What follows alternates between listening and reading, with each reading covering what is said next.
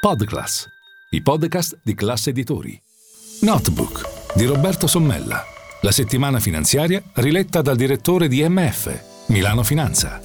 Buongiorno, benvenuti a Notebook. L'informazione resta un bene prezioso ma sembra dividere eh, gli italiani, almeno stando a un rapporto del Censis, perché pensate, per il 47 milioni eh, dei nostri concittadini eh, l'informazione è importante e dunque viene utilizzata tutti i giorni sia nei canali digitali che nei canali più tradizionali, la carta, i giornali, eh, la televisione, ma sono ben 18 milioni di italiani che non credono alle fake news, alle bufale, usiamo un termine italiano, insomma alle notizie scorrette. Questo deve far riflettere perché è un numero enorme, soprattutto se si pensa una cosa che non c'è nella ricerca del Censis ma che è stata certificata, che già nel giugno del 2020 le fake news in circolazione in rete in tutto il mondo, quindi le notizie false in tutto il mondo avevano superato quelle vere. Dunque se noi abbiamo una buona fetta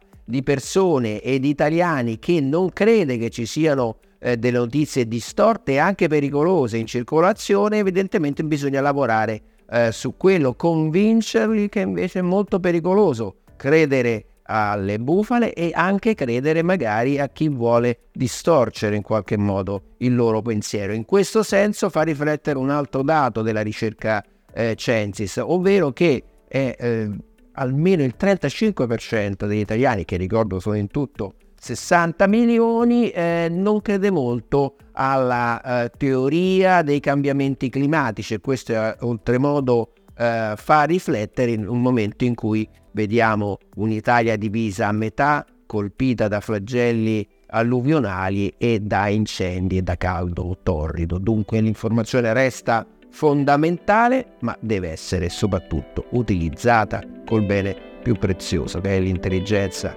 delle persone e il loro cervello.